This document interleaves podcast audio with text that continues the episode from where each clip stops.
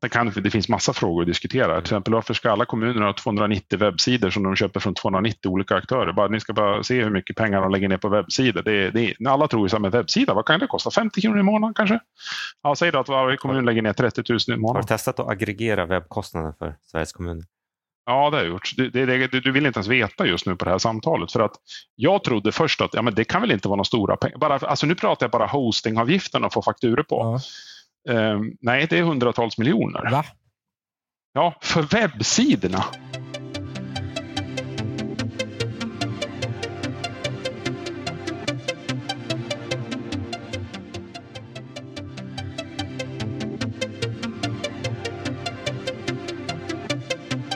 Och så kunde man ju då öppna den här vet du. och sen hade man USBn där. Mm.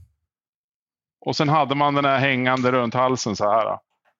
Och då fick, då fick man ju med på den tiden, då fick man ju med de här halsband. Kommer du ihåg det? Och också man såg dem från långt håll, att det där är en Jens of Sweden. Ja. Det där, helt obruten va? Plasten sitter kvar. Ja, men för så... eh, de som eh, våra lyssnare nu, så kan jag ju berätta mm.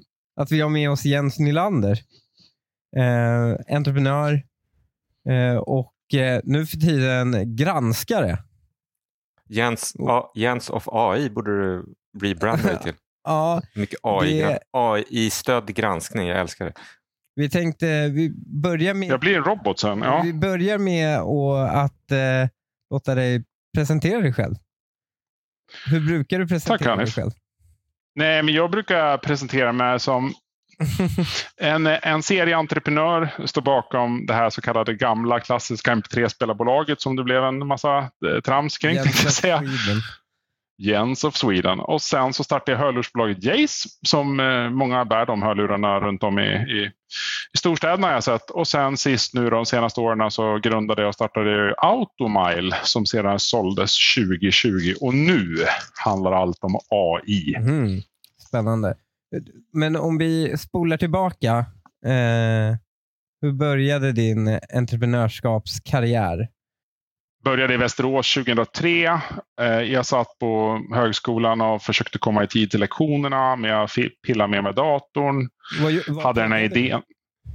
Jag skulle plugga, liksom, alltså jag var ju så här, jag skulle först bli civilingenjör, jag skulle först bli läkare, mm. sen skulle jag bli civilingenjör och sist då blev det bara entreprenörskapsprogrammet. Då, liksom. Det var ju där jag var sist innan jag startade Jens och Sweden. Min erfarenhet av entreprenörskapsprogram är ju främst att man inte lär sig så himla mycket, men de entreprenörer som går den har så mycket fri tid att göra annat att, uh, att det blir ett par entreprenörer ur dem. Det skulle jag nog hålla med om. Alltså, det var så det var lite grann också. Jag kom aldrig i tid, men så startade ju det här lilla Jens och Sweden-bolaget som jag hade tänkt att ha som någon hobbyverksamhet i en liten sju kvadratmeter stort litet studierum jag hade i min lägenhet. Ja.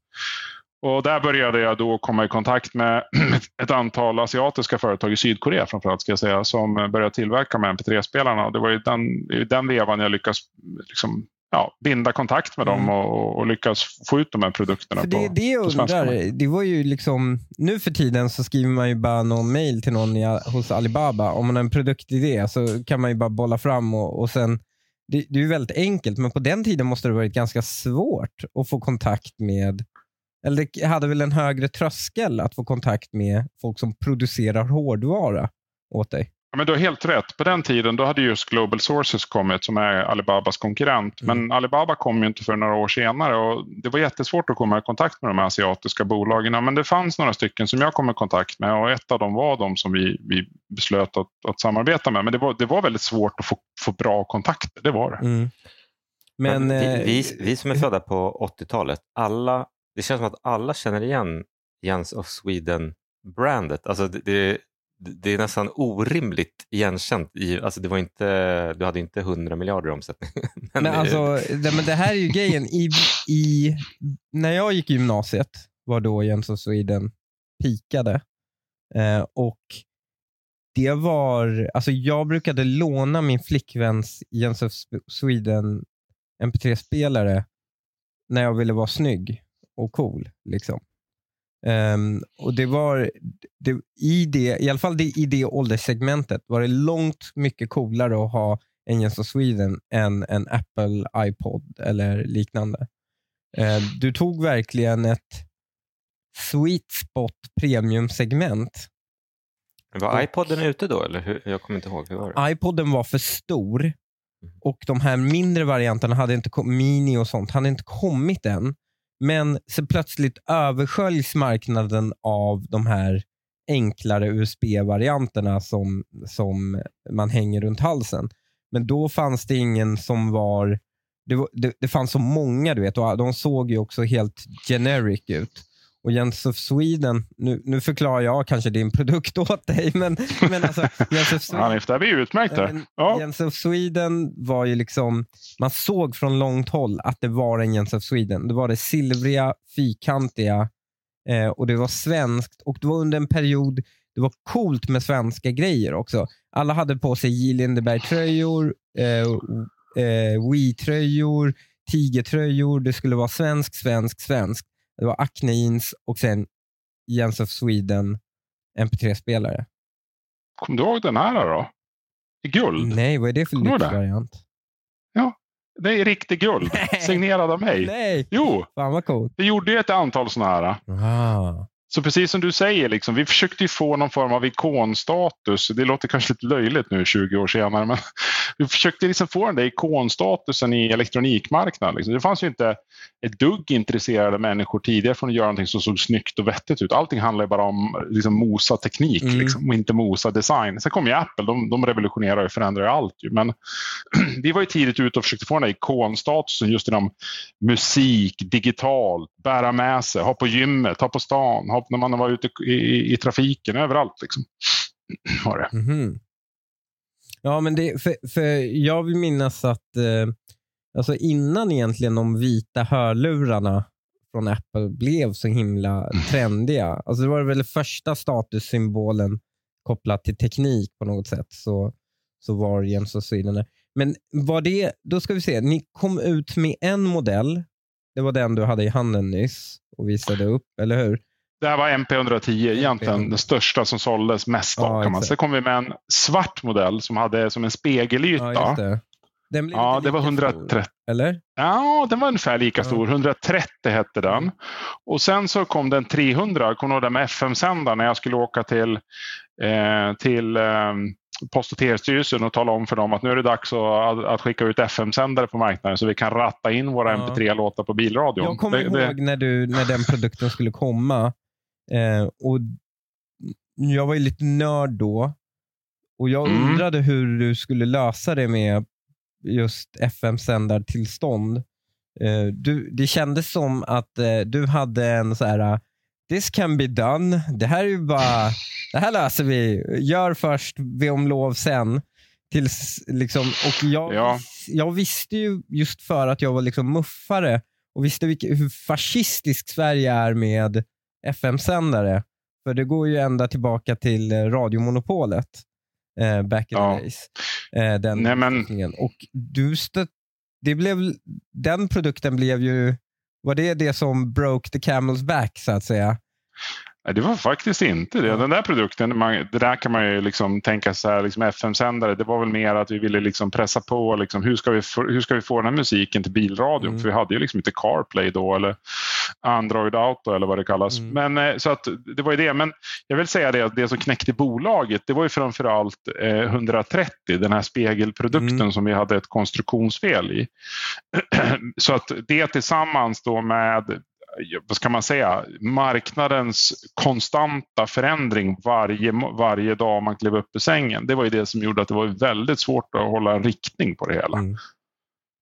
Var det. Ja, men eh, Men Sen- var, du, var du lite banbrytande med att liksom döpa bolaget med ditt namn? Det känns lite som att så här, Daniel Wellington och allt det där. Är, är det liksom Ja. inspirerat av Jens of Sweden? Jag vill nog påstå att jag var väl kanske en av de första som vågade ta ett personnamn inom elektronikbranschen. Inom klädes och modesbranschen hade det ju funnits ett antal år men det hade inte funnits inom elektronikbranschen. Som du säger, Daniel Wellington och flera andra har ju följt efter.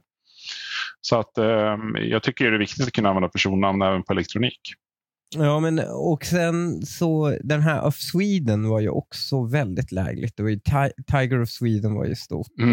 och, och liksom eh, de eh, och sen kom Jens of Sweden. Det var, det var, det var perfekt timing på den. Okej, och sen efter eh, Jens of Sweden gick du vidare till Jace va? Exakt, ja, de. De, också en produkt jag eh, var tidig adopter till. Mm. Jag tyckte de hade eh, väldigt bra eh, in-ear-hörlurarna. Eh, var riktigt bra och det var i, tra, det här trasselfria sladdarna var ju en perk utan eh, dess like. Ja, jag, just det, de för jag hade ett jävla problem med trassel. Jag bara Precis. mosade alltid ner det liksom i fickan. Vi satsade ju stenhårt på det här liksom, eh, riktigt in-ear tidigt. Ja. Det var ju långt innan iPhone kom. Jag kommer ihåg att det var väl tredje året på Jace. Då beställde jag iPhone 1.0 från USA och fick hem den liksom, som var en av de första i Sverige. Så höll jag i den här. Och liksom, då började folk fatta vad Jace handlar om. Att det handlar ju faktiskt om att musiken skulle flytta in i, i våra mobiler Mm. helt enkelt. Så att, eh, ja. Så in-ear-hörlurar det var vår stora satsning. Men sen började vi med de här eh, over-the-ear-lurar, alltså Mm. mer studioanpassade lurar. Mm. Men eh, jag, jag var ju jag var en early adopter av in-ear. De första kommersiella sådana som fanns var de hette typ så här Sony EX71 eller något sånt hette de. Eh, och De kostade typ 800 spänn, vilket var mycket för en gymnasieungdom på den tiden. Och De gick sönder bara du tittade på dem. Eh, det var verkligen, jag tror jag använde, jag köpte den för Teknikmagasinet och jag tror jag lämnade in dem tre gånger på, på eh, reklamering för att de gick sönder. Till slut så vägrade de tror jag ta emot dem mer. De, då ty, tyckte de det var handhavande fel, men de klarade till exempel inte av att du kunde mosa in dem i fickan. Eh, för de sladdarna liksom bara gick av och, och, och så. Men eh, jag, jag är ju ganska basnörd, men gillar inte att ha stora hörlurar på mig. Och Då var in-ear-hörlurarna perfekt. Och Jace var de första jag köpte som jag slapp reparera. Som inte gick sönder bara. Så, Känns som att, Mm. känns som att hörlursmarknaden är jävla brutal. Alltså för när, liksom, när- Bose kom med sina första noise cancellation, så må, då Mm. måste de, de var ju så jävla dyra och alla hade dem. Det måste täljt guld, men nu måste deras försäljning måste ju vara ner brutalt jämfört med piken. Eh, Ja. Sen så var det, Apple köpte väl, eh, vad heter de, de där, eh, var det Dr. Dre's? Eller Dr. Dre's ja. Vad vad heter det de? Precis, ja. Och det hade ju liksom varenda fotbollsspelare under något VM där hade de på väg in till arenan kommer jag ihåg. Mm. Och sen nu har ju liksom Apple, eh, känns som att liksom, de Nu- återtagit. Nu har ju svenska Marshall lyckats rätt bra på hörlursfronten vill Ja. jag säga. Nu har ju, inte de, nu har ju de mer än hörlurar. Ja. Liksom. De har ju liksom riktiga högtalare så liksom. Men eh, de har ju lyckats bra på den där sektorn. Det är ganska spä- f- Folk kopplar inte att ehm, det är ju det är skillnad på kommersiella Marshall och sen förstärka Marshall. Och Mhm. det kommersiella Marshall, de, det är ett svenskt företag. Och Jag tror inte så många känner till det faktiskt. Nu har det fan varit en strålande succé. Att de, jag antar att de licensierar IP från Mm. riktiga Marshall och sen producerar s- sina, sina högtalare och sånt på det. Jag tror faktiskt att det blev så här nu att Sound Industries som, som var bolaget som licensierade Marshall köpte faktiskt Marshalls. Jag vet inte om det var delar av varumärket i hela varumärket. Så idag så heter bolaget Marshall eh, och ska agera under Marshalls. Tidigare hade man liksom flera varumärken. Det var som en typ en svit av liksom bill- man hade billiga hörlurar och så hade man dyrare hörlurar. Och så Ja. här. Men nu, nu har man liksom ett varumärke. Och det var ett smart drag måste jag Ja. säga. Det, det, Konrad Bergström har ju mycket att liksom, det, det, jag tror att han har drivit det där väldigt liksom, åt det hållet och det är otroligt driftigt och smart. också så här, lite av en premiumprodukt.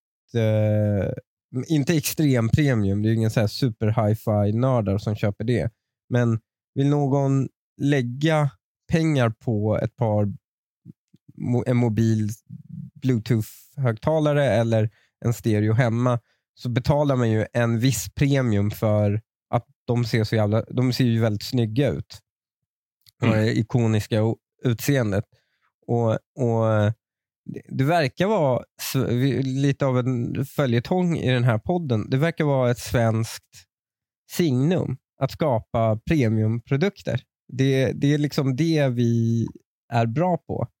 Från Hasselblad till Profoto till eh, Thule till, eh, till eh, eh, Marshall och så vidare. är att man, Man verkar ta ett bättre premiumsegment. Inte lyxsegmentet, men i alla fall premiumsegmentet.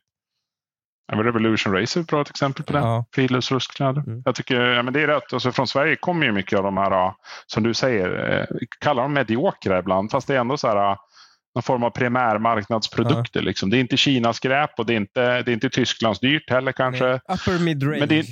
Ja, upper mid-range. Ja. Och vi lyckas ju med det och framförallt när vi tar dem till internationella marknader. Liksom, då, då, då har det visat verkligen att det funkar. Mm. Och sen, eh, sen lämnar du ljud och gick över till eh, Automile. Precis, då kom den här manicken upp. Så här, liksom, en liten dosa liksom som man skulle då plugga in i bilen och få bilen uppkopplad. Det här var ju långt innan vi hade uppkopplade bilar. Den trycker man in i 2014. Eller? Exakt ja. Och sen byggde vi en, en molntjänst. Den här kopplade upp sig på mobiltelefonnätet 4G eh, eller 5G då. hette väl 3G på den tiden också.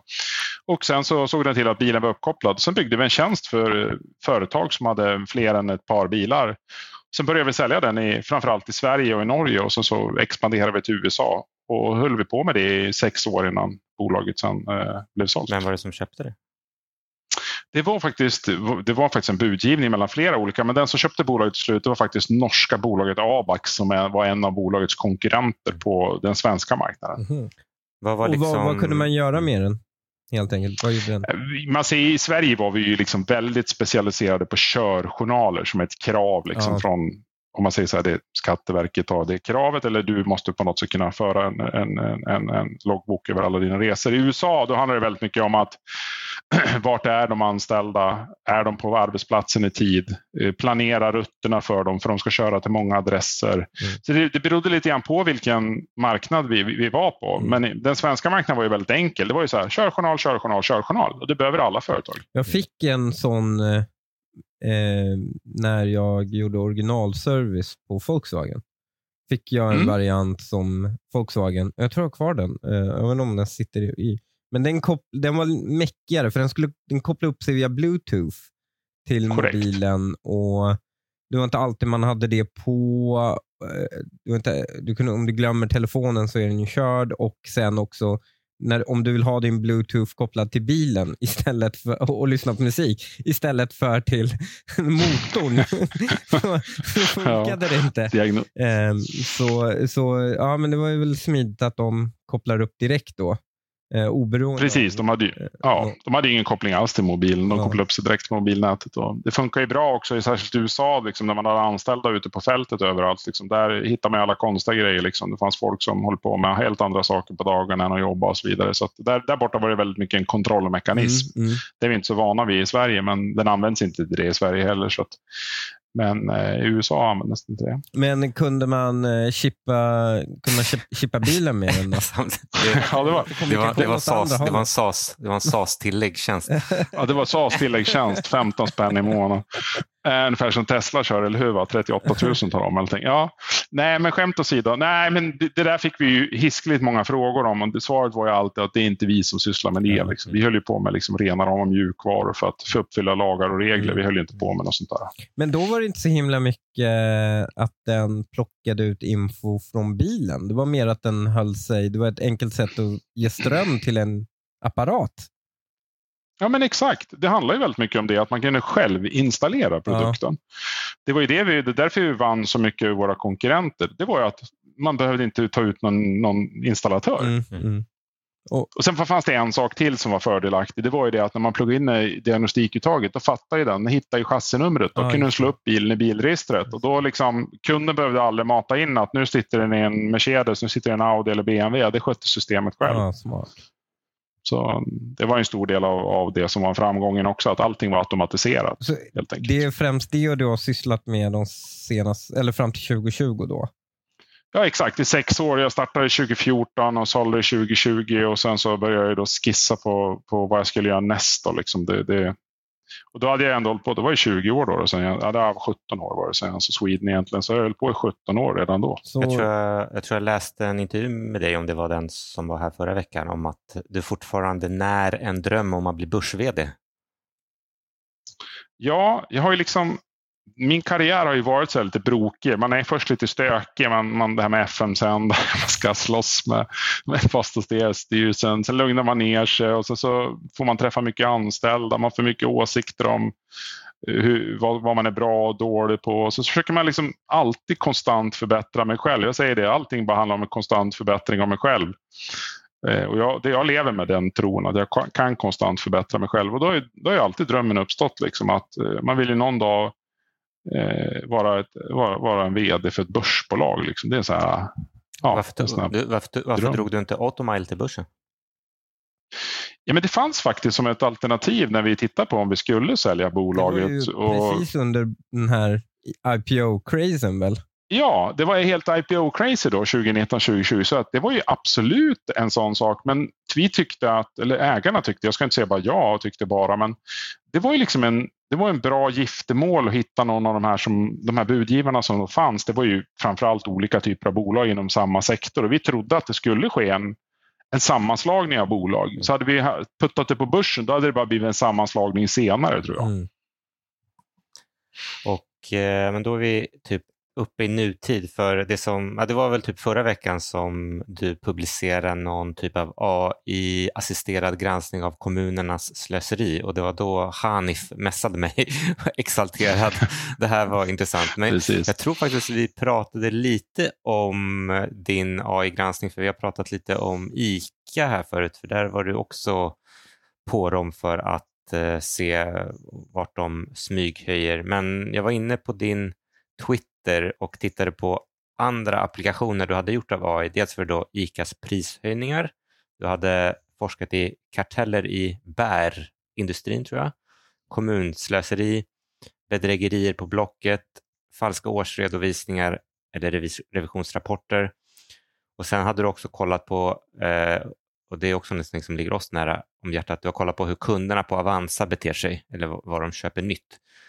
Eh, eller, eh, är, är, är, och, eh, ja, men berätta lite hur du liksom gled in på AI och eh, liksom, var det i samband med ChatGPT eller var du inne på det här tidigare? Och vad du gör? Men jag, när jag var liksom sju, åtta år och internet kom, då var allting Altavista för mig. Jag var ju liksom i eld och lågor, att man kunde söka på saker på internet och få fram information själv. Och hela min karriär har ju varit så att söka, och hitta information och bygga sina saker. Och jag tycker ju det att det som har hänt de senaste åren att AI, den generativa AI som till exempel ChatGPT, det är liksom att nu kan man mera på ett ganska enkelt sätt generera data som kunder frågar efter och en del i det har ju varit liksom den här idén att data ska vara tillgängligt för alla. Så, så, när jag började fundera på AI, då handlar det just om det. Ja, men hur tillgängliggör data på ett enkelt sätt till många? Och hur hittar jag mönster i datamängder? Och det var liksom där det började. Och då var det såklart att jag visste att ICA hade köpts ut från börsen. Jag visste att det var väldigt svår konstellation, det är en gammal konstellation, det är komplicerade upplägg. Och, och då ville jag liksom och skådliggöra hur mycket som finns inom den typen av bolag. Och sen har jag fortsatt då, som du beskriver, till exempel liksom, hur ser det ut på finansmarknaden? Hur köper egentligen Avanza-kunder eh, olika aktier? Eh, köper de baserat på vad som skrivs i media eller något annat? Och sen har jag fortsatt med ett rad andra industrier. Liksom. Och nu håller jag på med det du beskriver, då, den här så kallade kommunkartläggningen, brukar jag kalla granskning. Då, då, då, då undrar alla, ska du vara en nitisk granskare eller ska du vara en kartläggare? Jag är en kartläggare. Det var jag. Och vad var det du hade kommit fram till om vi börjar med kommungranskningen och vad, hur hade du gått tillväga? Vi har ju fortfarande vi har ju eh, fått ut det som kallas leverantör, alla, alla leverantörsfakturer från alla kommuner har ju fått ut ungefär från Ja, när jag, när jag kommenterade förra veckan så var det drygt 130 kommuner. Här i morse så var det drygt 170 kommuner. Är process? Du, du, måste skicka begäran? Nej, den, är, den är väldigt stökig process. Alltså, den, den, den, funkar ju som, som kanske många vet, man kan ju beställa ut offentliga handlingar. Eh, då kan man ju såklart beställa ut en leverantörsreskontra, men man måste vara ganska precis vad man ska ha, för kommunerna har lite olika ekonomi, de har lite olika sätt att exportera rapporter och jag har försökt få det på ett sätt. Men sen är det ju ett stort pusselkartläggning över att få alla kommuners data i ett system som kan granska det sen. Alltså AI-systemet kan ju inte avgöra huruvida en kommun skickar en sak i ett visst Excel-format versus ett annat Excel-format.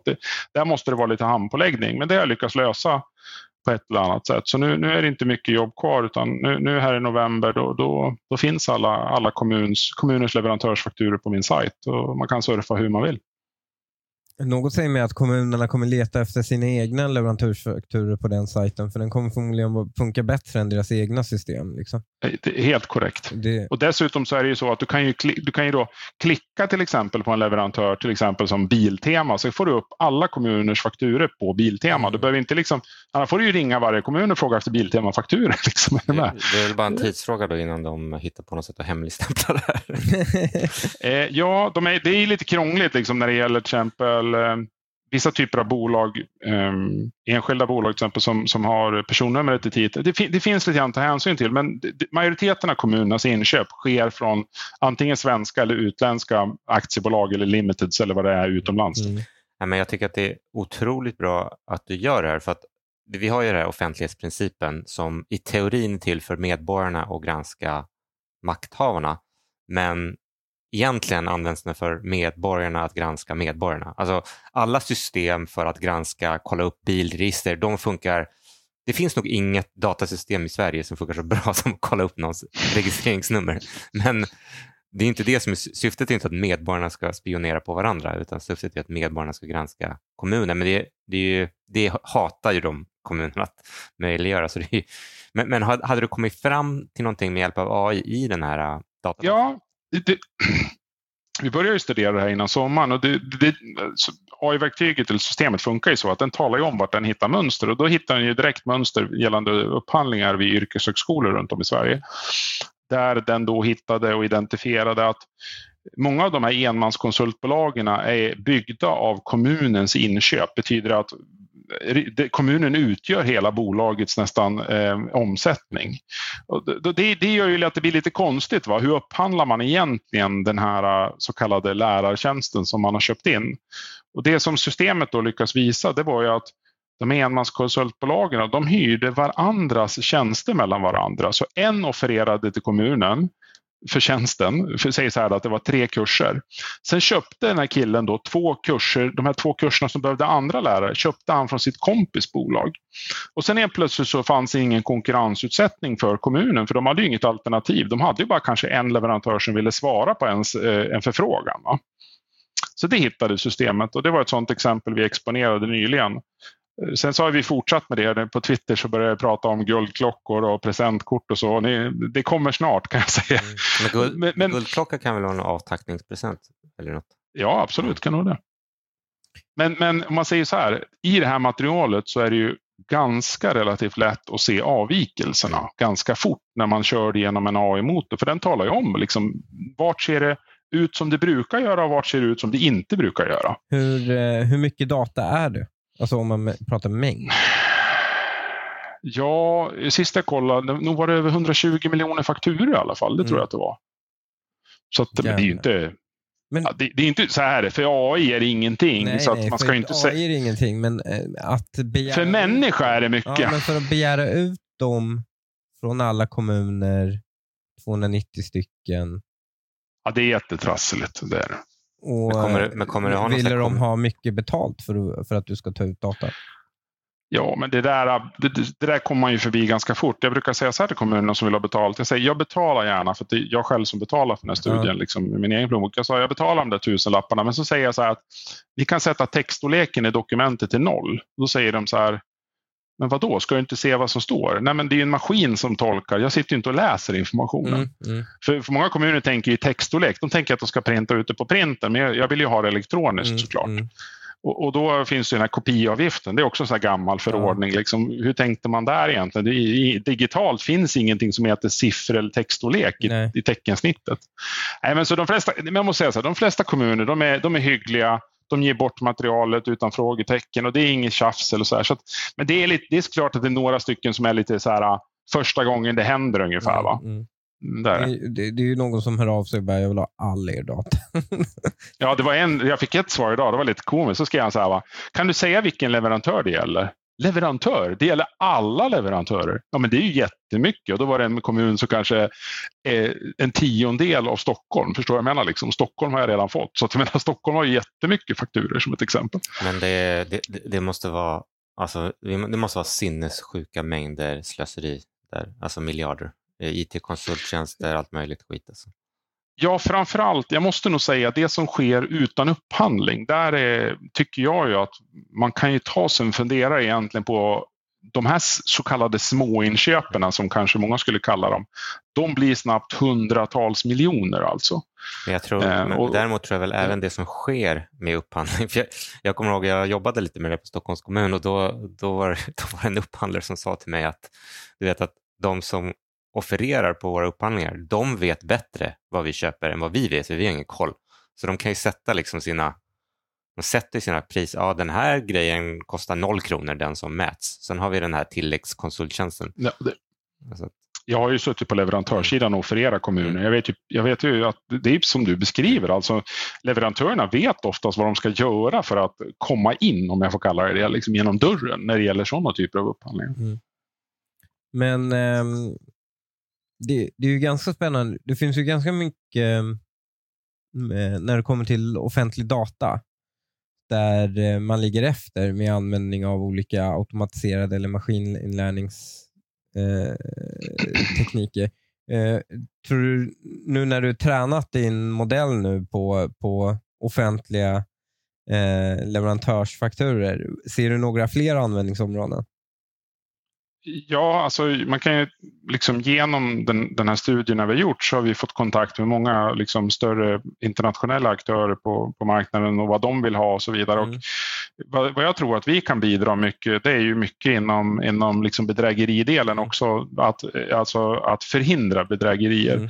Så, som ni såg i media så många kommuner har ju liksom av sådana enkla anledningar som att de har fått ett mejl från en chef, alltså som man har förfalskat, sagt att det är bråttom att betala en betalning till det här kontot, så de har skickat iväg pengarna. Mm.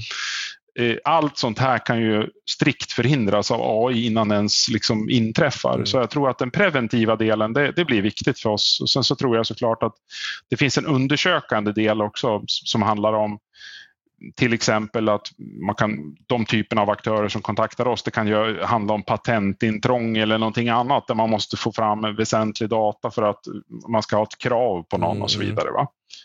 Det finns mycket sånt också. Har du funderat någonting på, det har ju visat sig lite här, eh, speciellt senaste veckorna, om att svensk finansmarknadstillsyn lite är en bananrepublik eh, där, där den ansvarige på börsen eh, åkte dit för insiderhandel mm. och de mm. senaste fyra, fem åren så har liksom Finansinspektionen fokuserat på totalt meningslösa transaktioner eh, som en, de här enpetarna som det heter enpetarna. Exakt. liksom jag, revidera hela det där systemet med hjälp av AI? Jag är ju superdelaktig i hela den här, vad ska jag kalla retail-publiken av investerare, alltså små investerare. För det är, det är där jag befinner mig själv. Liksom. Och jag tycker så här att när jag blev börsutbildad, för jag sitter i ett börsbolag idag eh, i styrelsen har suttit tre år, så har jag alltid sagt till lärarna att men stopp här nu, liksom, den, den här marknadsövervakningen som finns, den, den påstår jag är alldeles för undervecklad. Ni fattar inte hur folk kan undvika, om jag vill undvika saker och kontroller, då är inte jag en enpetare såklart. Jag vet precis vad jag ska göra för att undvika systemet och ni har inga system för att upptäcka det utan det är ju, jag vill påstå, det är mycket mer manuell kontroll än man tror. Sitter och tittar liksom. Mm. Till exempel, när släpptes en release? Vad hände exakt vid det ögonblicket? Man tänker inte liksom hur man skulle kunna automatisera börskontrollen och där eh, vi har ju byggt en sak som, som vi inte har officiellt pratat om och det är ju Vilka är vi? Eh, någonting, ja, det är bolaget som står bakom den här AI-produkten. Mm. Det, det, är att vi har byggt en, en produkt som i realtid övervakar hela orderboken för varje instrument. Och det, det, jag känner inte till att det har gjorts tidigare, för hela orderboken, det är varenda beställning som läggs in av en köporder eller säljorder på, på börsen. Mm. Övervakar man alla dem tillsammans med annan data, då får man ett verktyg som är mycket starkare att komma åt vad ska vi säga, den svåra övervakningsdelen av, av, av, av aktiehandel. Som kanske kan vara kurspåverkande helt enkelt. Men eh, ja, du borde sälja in eh, lite AI till eh, bankernas KYC också. Och ja, hela exakt. den sektorn. Ja. För de har ju bara försökt lösa problemet genom att kasta in anställda.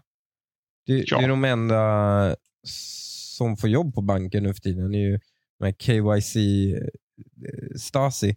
Eh, och ehm, och det verkar också vara otroligt begränsad effekt.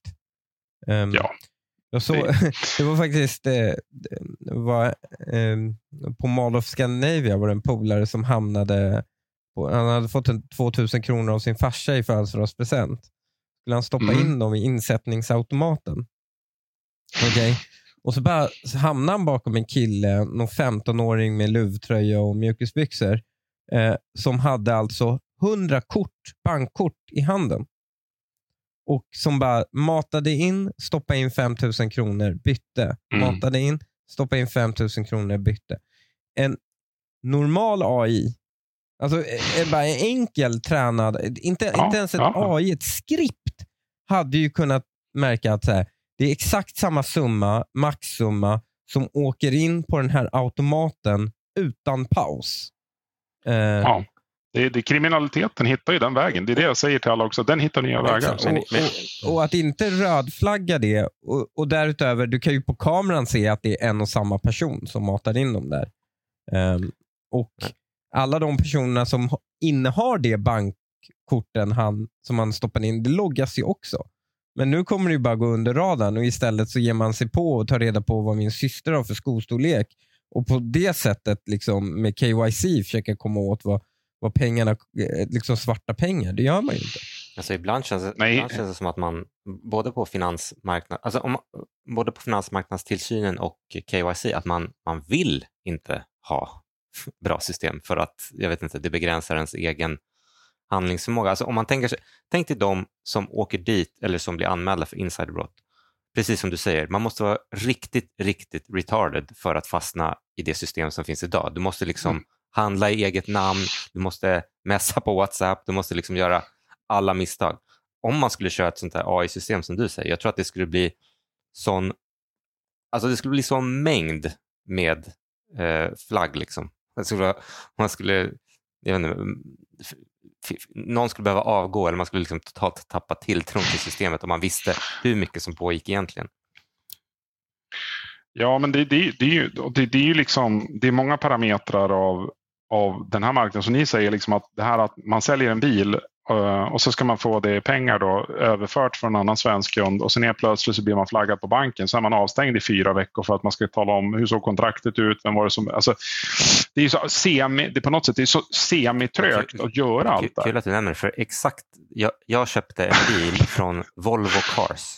Jag gjorde, hade en överföring till Volvo Cars. Bilen registreras på mig. Då får jag Ja. förmodligen random check. Då. De bara, vad kan du ge underlag för den här transaktionen? Jag bara, men så här, tro, va, hur kan det här flaggas? Liksom? Det här måste vara den lägsta transaktionen i systemet. Cars. Och sen är det alltid så här, liksom, ja, men det här, är- det här, allt det här ska man göra på något så här undermåligt chattforum på bankens system. Ja, Liksom. det finns ja. inget så här, Eller skicka in för Nej. hand. Mm, jag får inte använda bankens interna system för jag är jag är skyddat för ID. pepp. Jag har jag Ja, det. pepp och har skyddat ID, vilket betyder att det är alltid papper. Det är alltid, jag gör mina KYC-grejer med papper. Eh, och Allting Mm. måste vara med papper hela tiden. För det, det bara, och En gång till och med så jag skrev under med alltså min signatur eh, på Photoshop i pdf-en och skickade tillbaka. Och De bara, så där får man inte göra. Du måste skriva ut pappret, skriva under det, scanna in det igen och sen skicka. Exakt. Och jag bara, det enda anledningen du vet detta är för att jag använder samma signatur på två papper. Annars hade inte du märkt detta. Det är liksom, alltså, hur kan det spela någon roll? De gör så här Ja. kol 14-test på bläck. på vad? Det skannade pdf-en. Men alltså, det, är- det är ju antika system. Detsamma när det, när det kommer till till exempel, det har ju varit lite på tapeten nu med swishlistor för folk som Mm. köper narkotika. Jag visste inte att folk var dumma nog att köpa då narkotika med swish. För att det, eh, det är som de, det, det var ett tag, det var en kompis som sa till mig, eh, han bara, ja men eh, om man, om man swishar någon en krona och sen skriver meddelanden där, då är det ett tryggt sätt att kommunicera för att eh, det är ju bank-id för att kom, kolla de där meddelandena. Jag bara, Mhm. ja men du omfattas också av så banklagen så de måste logga de där meddelandena för evigt. Så, ja. så, sitt inte och chatta med älskarinnan via Swish. Liksom. Men, Nej, det, det, Men det jag undrar är så här, det finns massor av företag som har bara systematiskt bara, bara ber dig swisha till dem, till ett privatnummer. Till ägaren istället för taxichaufförer och så vidare. Det har hänt mm. jättemånga gånger att de bara, men kan du swisha till det här numret istället? Och hur kan det inte, alltså det måste vara så himla lätt för ett AI-system. Den här personen är reggad på F-skatt. Den får massor av liknande swish till samma summa. Ja. Sig om och om och om igen från helt okända eh, människor bara en enda gång. Det, till slut måste det upp i sådana volymer att en AI kan väl räkna ut hur många kronor som normalt omsätts i Swish för en genomsnittlig människa. Och att man inte flaggar det överhuvudtaget. Att Skatteverket inte gör det. Det är ju jätteunderutvecklat. Varför eh, har, inte, har inte myndigheterna kompetensen att ens ta in kompetensen? Är det där problemet? Nej, men alltså, jag tror väl i och för sig att myndigheterna har ju vissa kontrollsystem men problemen är att kontrollsystemen de, de är väl kanske så här upp hur ska jag säga, alltså, man har fokusområden där man säger nu kontrollerar vi det här. Det liksom, problemet med myndigheterna, de har ingenting som kallas så här, generic fishing expeditions, mm, liksom, mm. fiskeexpeditioner. Liksom, utan det är det AI kommer komma med. Det kommer ju vara en stor expedition. Liksom, mm. säga så här, varje måndag när du kommer till jobbet då har du 40 000 nya företag som du måste titta på. Mm. Alltså det, blir, det är också en fara ska man komma ihåg att det kommer rendera i otroligt mycket jobb kanske för myndigheter som måste fortsatt sortera vad de ska fokusera på. Men jag tror att AI den tar bort det där problemet med att vi behöver definiera fokusområden. Mm. Utan vi definierar volym istället. Vi tittar på transaktioner bara vid vissa belopp eller sådär. Va? Mm. För vi måste ju helt enkelt ta the big fishes först innan vi tar de små. Va? Stora fulfiskarna först och sen eh, få, få, få små följa efter när det finns tid. Ja. Ja. En eh, annan sak du nämnde som jag bara tänkte följa upp, det var, du nämnde att du hade tittat på eh, Avanzas ägarlistor. Det brukar jag också göra fast lite mer eh, Avanza själv publicerar i datan på hemsidan. Men har du applicerat AI till den och kommit fram till något? Ja, alltså, ja det har jag gjort. Jag har kört eh, mönstermässigt för att se om det hör samman med pressreleaser eller ja, nyhetsinformation kring bolagen. Och man kan säga så här, övervägande delen av Avanza-kunderna de köper baserat på vad marknaden ska tro. Och eh, det sätter de ju såklart i en viss fara för att vad jag hade en... Med, hade en med marknaden ska tro? Ja, men det, ungefär som att vad, vad, de, de reagerar inte alltid på vad analytiker skriver, men de skriver kanske ny riktkurs eller fler. De, eller så här, de, de, vissa kunder de läser till och med på Twitter. Ja, men hur mycket skrivs det om det här bolaget? Och så gör de så här judgment. Ska jag investera eller inte? Det, det är så det har blivit lite grann. Så kan man ju säga det att Avanza-kunder är rätt bra på att träffa saker. Det var mycket, in, det var mycket liksom inflow i Nibe för några dagar sedan. Så steg Nibe och många gjorde väldigt mycket pengar på det. Så det, det finns ju liksom den logiken. Men sen vissa de lockas ju in av det här äh, hexatronic-mentaliteten. Alla säger så här, men det är, det, blankarna har fel, det, det, där, det där är bara strunt i det där. Och sen blir så kommer de med vinstvarning och så kraschar kursen och sen så lämnar de alla. Det jag vill säga är att... Kvar, har jag sett. Ja, exakt. Men jag, jag vill säga en sak. Det är att det som jag tycker är synd, att den information som cirkulerar runt bland professionella investerare, den kommer väldigt sent ut till Avanza-kunderna. Och det har jag märkt väldigt frekvent. Alltså typ eh, analytiker, olika typer av vad analytiker tycker om saker och ting. Den kan komma väldigt sent ut på marknaden mot vad andra får tillgång till. Den. Inte för att det kommer från bolaget, men det kommer från en analytiker. Mm. Ja, men... och det, det, det, det, ger ju alltid en kurspåverkan eftersom att de här, många kunder de reagerar på de här typerna av nyheter helt enkelt. Så, att, men så AI har väl i princip har, konstaterat mer eller mindre finns. Mm. Men har du försökt titta på om man kan handla alltså, eh, liksom baserat på Avanza-kundernas eller retail-kundernas flöde? Absolut. Jag, jag, själv är ju en, är ju en vad som kallas API-kund hos Nordnet som har ett, ett API för att placera börsordrar. Och jag har skrivit själv en, en, en, funktion för att handla baserat på den här typen av information. Så det, det går jättebra att handla på den. Alltså baserat på hur, ja. hur andra handlar helt enkelt. Ja. Ja. Det är som, vi hade ju en gäst eh, här tidigare, Omar Makram, som är med i podden Sista måltiden. Han, Mm. han, eh, han handlade ju bara genom att titta på vad andra handlar. Alltså Han körde bara i hans portfolio. Han använde i och för sig bara amerikansk för det var större volymer eh, Mhm. då. I, och Han följde bara strömmen. Och eh, Det funkade jävligt bra för honom. Han, brukar, han håller oss uppdaterade. Vi tänkte, jag och Daniel får plocka in honom som gäst i slut, slutet av året igen. Hans eh, portfölj har gjort det jättebra ifrån sig. Och Det enda han gör är att han, han följer strömmen helt och hållet. Eh, och Varje gång jag och Daniel i och för sig har försökt tänka ut någonting själva så har det ju varit eh, ganska dåligt. Eller så här, Resultatet har inte blivit lika bra som om man skulle bara inte övertänka det utan följa strömmen. Eh, det verkar vara en, i alla fall en framgångsrik, eh, framgångsrik strategi i medvind helt enkelt.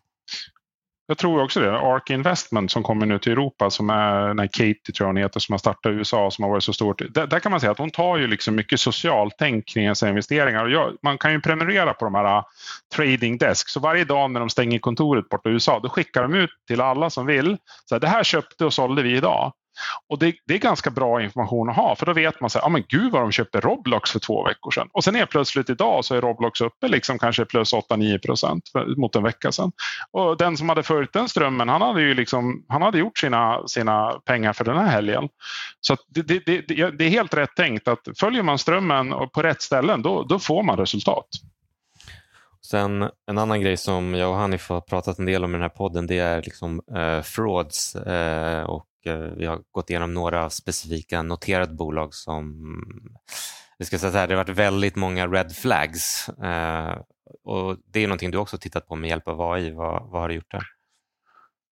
Ja, men alltså det, det är så här att det man, det man oftast tittar på liksom när det gäller bolag, liksom, det är det här med att det här har inte funnits stöd för i Sverige innan. Det är ju liksom vad, vad, hur, en årsredovisning, liksom, vad är rätt och vad är fel i den? Liksom, när, som jag säga, mycket en årsredovisning kan faktiskt förfalskas, särskilt, särskilt av små bolag som inte har revisionsplikt, men det kan även förfalskas av större bolag. Och det, det jag menar med förfalskning är ju såklart att det kan ju vara rena summeringsfel, det menar inte jag är en förfalskning, utan jag menar att man har skrivit saker som uttryckligen är faktiskt fel, särskilt i fotnötter och sånt. Va? Eh, och det, det, får konsekvenser eftersom ingen kontroller, det finns ingen kontrollmekanism förutom revisorn själv vill jag påstå i de bolag som har revisionsplikt. Något, Annars så släpps de igenom. Är det några särskilda poster i resultat och balansräkning som du skulle säga man ska vara extra ja. osäker på? Eh, Jag och en till bedrägeriexpert i Sverige brukar diskutera den här årsredovisningen och vi kommer fram till att det mönstret man tydligt ser det är när det finns mycket felstavningar och mycket summeringsfel, då är det hög risk. Sen finns det en annan grej också, det är att eh, huvudmannen eller huvudmännen bakom bolaget inte finns registrerade hos Bolagsverket. Då är det en röd klocka. Mm. För det betyder att bolaget vill hålla sig väldigt långt borta från, men tänker från börs, vem, det tänker du börsbolag? Där, Ja, men börsbolag, då vill jag nog påstå att det rör sig framför allt av rena sifferfel i, fot, i fotnotsbeskrivningar eller annat som, som oftast felen förekommer vill jag nog påstå. Oftast är det, handlar det om hur man har intäktsfört olika typer av intäkter som, som är det vanligaste felet vill jag påstå. Mm. Eh, men eh, sen är det ju så här att liksom, ja, när bolag ska noteras så kläs de sig alltid på ett visst sätt och jag brukar vara väldigt skeptisk vid noteringar och liksom verkligen göra min hemläxa om jag vet vad gör jag för någonting. Så att, eh, det var ju den senaste UBK, det var en stor notering och det var ju liksom ett riktigt bolag och säkerhetsbolag så det var ju trovärdigt. Mm. Jag tror jag läste någon analys någon gång om att om, om, liksom siffror, om, om siffror började på 1, 2, 3 oftare än något så average, så, så ty, för att när folk hittar på siffror så brukade man hitta på, man brukar inte hitta på saker som börjar på 8 och 9. Eh, det är två, Nej. jag tror sån här sifferanalys, om det är för många tvåor Mm. Eh, i, du, du kan liksom bara mata in en transaktionslista. Om det är för mycket tvåor i den så är det någonting fishy. För människor har en förmåga att stoppa in tvåor. Man tycker den är en väldigt neutral, fin, äkta siffra. Eh, så då, då, det finns vissa av så indikatorer att yeah. något är fishy då. Men det, det, finns ju massa så liksom resonemang. Det, det, är bara det att ingen har gjort det här riktigt innan. Titta på liksom alla årsredovisningar eller så där. Det liksom har varit mera inriktat på vissa sektorer eller vissa storlekar på bolag och sådär. Mm. Eh, men, så att, eh, men, men, är det här din hobby eller du har ett bolag bakom de här grejerna? Ja, men alltså, man ska ha klart för det. De analyser som jag publicerar i mitt namn, det, det är ju min, det är liksom drivet av mig själv. Liksom. Det är ingen annan. Men sen så på, si, på sidan om, eller sidan om, eller jag driver ju ett bolag som har till syfte att lansera en AI-produkt. Sen, sen så har inte det, det bolaget för syfte att hålla på och jaga ICA-handlare. Det är nog helt fel. Eh, det, det, det är inte rätt sak. Och jag har inte heller någonting att sälja till, till kommuner heller. Som de har frågat den gång jag ringt. Vad ska du sälja då? Nej, jag har ingenting att sälja. Vadå, ska du inte tjäna några pengar någonstans? Nej, jag ska, inte, jag ska ge det här till alla medborgare. Helt gratis. Eh, det, det, det, är lite så jag, min filosofi är liksom, i det här läget. Jag har inte någon självändamål. Det borde faktiskt, jag har på två och ett halvt Det borde faktiskt typ lagstiftas om att liksom, i linje med offentlighetsprincipen så ska kommunerna erbjuda det här i liksom, ett visst format som är standardiserat ja. across the board. Eller inte bara kommuner utan alla statliga myndigheter. Ja, Sen kan det, det finns massa frågor att diskutera. Till exempel varför ska alla kommuner ha 290 webbsidor som de köper från 290 olika aktörer? Bara, ni ska bara se hur mycket pengar de lägger ner på webbsidor. Det, det, alla tror ju med webbsida, vad kan det kosta? 50 kronor i månaden kanske? Ja, säg då att varje kommun lägger ner 30 000 i månaden. Har du testat att aggregera webbkostnaden för Sveriges kommuner? Ja, det har jag gjort. Det, det, du vill inte ens veta just nu på det här samtalet. För att jag trodde först att ja, men det kan väl inte vara några stora pengar. Bara, alltså nu pratar jag bara hostingavgiften att få fakturer på. Ja. Um, nej, det är hundratals miljoner. Va? Ja, för webbsidorna. Bara för 290 webbsidor kostar hundratals miljoner att hosta? Ja. Det är otroligt. Han, han, han, förlåt, som, här, här finns det content i flera avsnitt för ja, GoToner. Kan inte någon starta en Geocities för?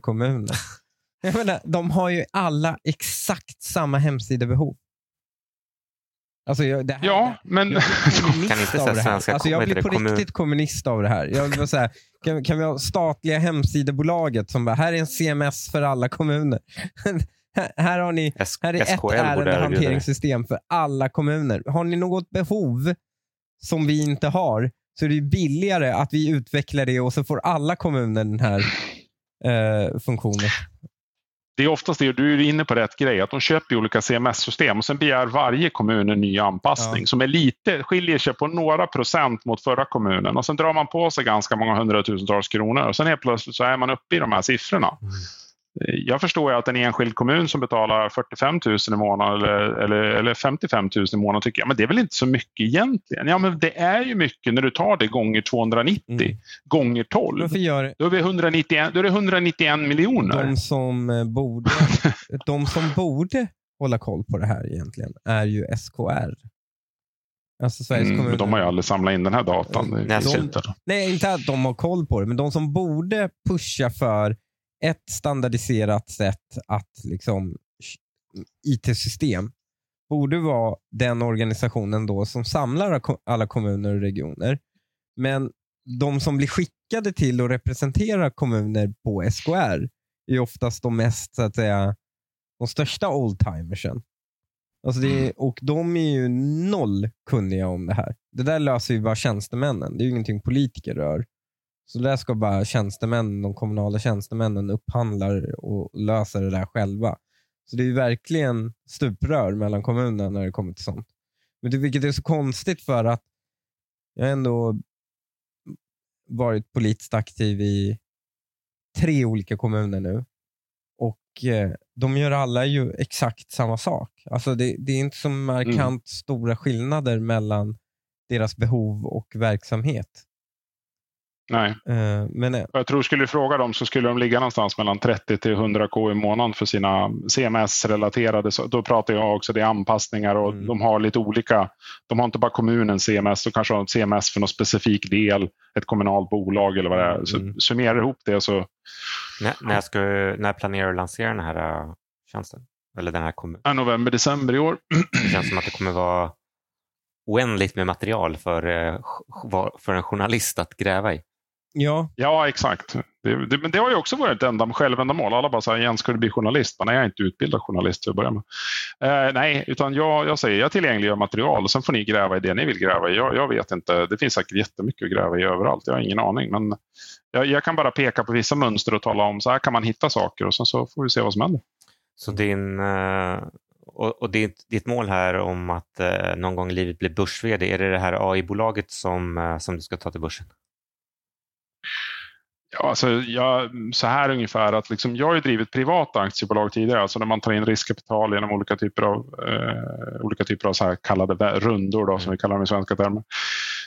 Den här gången så är det här bolaget hittills finansierat av mig och, och några få andra och tanken är väl att det går lika gärna att göra det till ett publikt bolag från början. Det betyder inte att det är noterat publikt, men det betyder att det har en legitimitet som ett publikt bolag och kan noteras sen. Så det finns väl en annan typ av kanske kapitalanskaffningsplan och det, det ligger liksom i linje med vart vi står nu liksom efter corona eller covid och efter liksom inflationen. att Vi tycker att nu måste bolag vara mer självbärande och det är det, dit vi försöker komma ganska tidigt. Liksom. Vi måste kunna finansiera våra kostnader på ett eller annat sätt. Det finns ju inom eh, press och media alltså, mm. eh, så är det ju lyxuppdraget att vara presschef på ett eh, börsnoterat bolag. För mm. att eh, ett, ingen förväntar sig att pressen ringer. Alltså pressen ringer aldrig och det är väldigt sällan de gör det. Och Det enda sättet, på grund av att du är ett offentligt noterat bolag, det enda så att säga, kommunikations... Det enda du gör är ju pressmeddelanden vid, liksom, vid kvartalsrapporter. Du får inte kommunicera. Du kan inte sitta och spåna fram så här, ja men grabbar ska vi kommunicera ut det här? Liksom. Eh, på, för, så det är världens softaste jobb. Det är liksom, eh, du får sexsiffrigt betalt men det förväntas av dig att inte sälja in en enda nyhet. För du får inte sälja in nyheter exklusivt utan det måste ut till alla. Eh, så det är bara pressmeddelanden nu gör. Oftast har du en tråkig vd som du slipper krishantera också. För det är ett seriöst stort börsbolag. Så presschef för den som som eh, eh inte vill ha det spännande som Jens. det, kan bli presschef på ett börsnoterat bolag har jag hört. Det, att det, det är en Nej, men du, får gå, du, du, du, får ju gå till börsen och du behöver inte ta in pengar. Du gör, du är bara spridning. Mm. Säljer bara aktier. Du kan ju göra bara liksom lite, lite enklare spridning. Men det, men det jag fascineras över liksom på, på börsen det är det att man kan man, som du säger, det, det, jag är så trött på så mycket, så mycket trötta och gamla börs Förstår jag menar? Det är, liksom dit jag, det är det jag försöker säga egentligen. Liksom, det, det, är så himla mycket samma sak. Liksom. Mm. Uh, jag, jag har ju liksom, genom åren så har jag sagt, men alla köpte Ericsson ett tag. Så bara, åh, nu är vi trött på Börje. Liksom. Orkar inte lyssna på varje föredrag han har och så hittar vi något nytt som han har gjort. Liksom, eller något nytt skelett och sådär. Äh, men jag, jag fascineras lite grann över det här. Liksom, att ibland kommer, lite, ibland kommer lite karismat diska personer som Ilja. Ja, jag håller Ilja med dig. men då, då, då, då har små... ja, han sa ju att vi skulle köpa det här och stoppa barnens aktier i SBB byrålådan, vilket jag gjorde när han sa det. Det var väl bara för 3000 kronor. Det är väl eh, 30 kronor kvar idag kör, ungefär. Kör, så, så att han... Körde du inte AI på balansräkningen? Nej, inte på Elians för då skulle det lyst rött överallt. Då, men, eh, det, det, är en annan femma. Men jag, jag tycker att det, det, som har blivit lite tråkigt är att det är liksom en börs han ska vara paketerad i tyst format. Mm. Ungefär så. Mm. Men det verkar vara, är, är, inte det vad som efterfrågas från aktieägarna? Egentligen. Jo. jo. Det är liksom, det är ju samma sak med politiker i grund och botten. Det, sen vet jag inte om det efterfrågas från väljarna, men det finns ju en modell av politiker som är de enda som, som eh, överlever.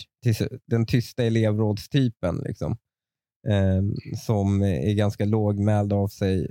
Den, den, det blir ju till, slu, till slut bara den som överlever på sikt. Liksom, och får bra uppdrag. Det, för Det är också politikers bild av vad en politiker bör vara. Men kan det vara så att den här men tittar man på aktieägare, vadå? de gillar väl karismatiska typer, alltså småsparare och sånt. Men de större institutionerna och kanske eh, de efterfrågar den här tysta så, ja, det, det, det, är sant, men tänk dig så här då. Mina barn, mm. eh, de, de, är alla under 15, de, de, kan bara en enda vd i hela jordklotet, Elon Musk. Mm. För, då, då, tänk på den liksom, kulturen, det är så jag tänker. Mm. Kan de bara ett namn ja, då, är det, då, är, då är det fascinerande vad han har lyckats med. Och jag förstår ju att de försöker kicka ut honom när han säljer, säger något dumt på Twitter eller gör någonting så här. Alltså de institutionella investerarna. Men då, då blir det så här uppläxning. Liksom. Är du med? Va? Baja, baja, baja. Inte gör sådär. Och sen så kör han ändå sitt race. och han håller ju ändå alla aktieägare om ryggen hittills i alla fall, eh, om det inte händer något annat. Och det tycker jag att det saknas fler av sådana människor som verkligen bara, ja men jag är här för er. Jag, jag, jag, jag några gubbar i kostym på kontoret eller på styrelsemöte, de får tycka vad de vill, men jag, jag är här för alla aktieägare. Mm. Så. Ja, men, jättekul att prata Jens. Jag tror det fanns massor med grejer som eh, gärna skulle borra mer i och det kommer vara otroligt kul när det kommer ut med kommun. Eh, kommun har, har du något namn för den, för den här hemsidan? Jag, jag, tror att den kommer att heta kommuner.jensnylander.com. Varsågod. Kanske... Nej, men jag brukar göra så. Jag publicerar. Jag har ju publicering, eh, publiceringsbevis för, för själva rotdomänen, men jag brukar bara publicera det där och sen så. Mm. Men eh, sen när du ska Jag då... hade tyckt eh, Kommun of Sweden. Hade jag... ja, Kommun of Sweden. Du, nu får inte podden gå i produktion innan jag reggar den. Ska... Ja, men jag, jag, hoppas vi får ha dig tillbaka som för, första podd när du ska annonsera din IPO för, eh, för ja. ditt AI-bolag. Det skulle vara väldigt kul. Och, ja. eh, jag vet inte, Hanif, du, ni kanske har tillfälle att återkomma i Hanifs politikpodd om ja, eh, sen när, eh, Sen när, när det kommer till slöserier så kommer vi nog eh, behöva kanske intervjua dig och, och använda din tjänst ganska mycket. För att mm. eh, jag tror det finns stora gräv där ute att göra för den som är lite kreativ. Mm. Det vore kul om du bara satt och klickade så här lite random och säger vad är det här nu då? Varför har de köpt det här? Ja, men det kommer... så, varför har de köpt 8500 presentkort ja, för? Varför kunde de inte... Jag, tro, jag tror i och för sig att så här, um, det är svårt att veta vad som är ett legitimt köp eller inte. Men ja. har, man, har man någorlunda koll på vad en kommun egentligen ska syssla med och vad som är legitimt och illegitimt, då kan man nog hitta ganska mycket kul. Alltså det har ju funnits, det har ju funnits exempel på typ, det var någon kommunpolitiker som köpte en bro eh, på Blocket. Alltså, eh, köpte en bro på Blocket och sen visade den sig vara två meter för kort också, så att den liksom inte gick över ån. Eh, men så att säga fick betala för det ändå. Eh, det finns ju många sådana exempel på, på galna slöserier. Eh, så, som, eh, och det lär finnas fler där ute eh, som vi inte upptäckte. Eh, men jag måste säga Jens, det har, ja, eh, det har varit eh, ett stort ögonblick för mig att eh, få prata med dig här. För I och med att jag har tänkt på Jens of Sweden så, så mycket de senaste åren och, och det var en stor del, stor del av min ungdom. Eh, så så eh, jag är otroligt tacksam att du ställde upp och eh, delade med dig med, din, dina senaste projekt. Ja, tack så mycket till er bägge. Tack så mycket. Bara för formens skull. Det står ju recording 99 procent.